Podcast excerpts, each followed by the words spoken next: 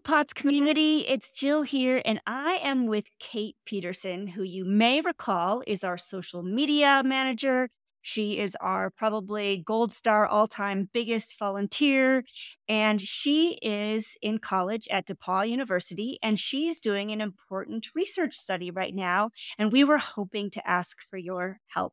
So, Kate, welcome. Tell us what you're up to.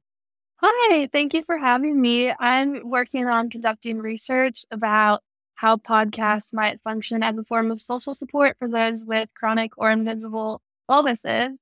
I've been working with a professor in the communication department, and we have created a survey that will take about 15 minutes to finish. It has questions about how and why individuals listen to podcasts, as well as questions about to what extent that they find podcasts helpful for them. Oh, good. So, is it going to teach us things like how we can personally be most helpful to our listeners? Yeah, it will ask questions about what type of information is most helpful, so like advice or support, things like that. So, I definitely think that it will be helpful for us as podcast creators to be receptive to that feedback and give listeners what they're really looking for. Oh, good. Yeah, because that's why we all volunteer doing this is to be the most helpful. So, who are you looking for to respond to your survey? Is it just anybody or only certain types of people? Yeah, so we're looking for anyone who's at least 18 years old, so adults only. And you have to have either a chronic or invisible illness, such as POTS or Ehlers-Danlos syndrome or anything like that.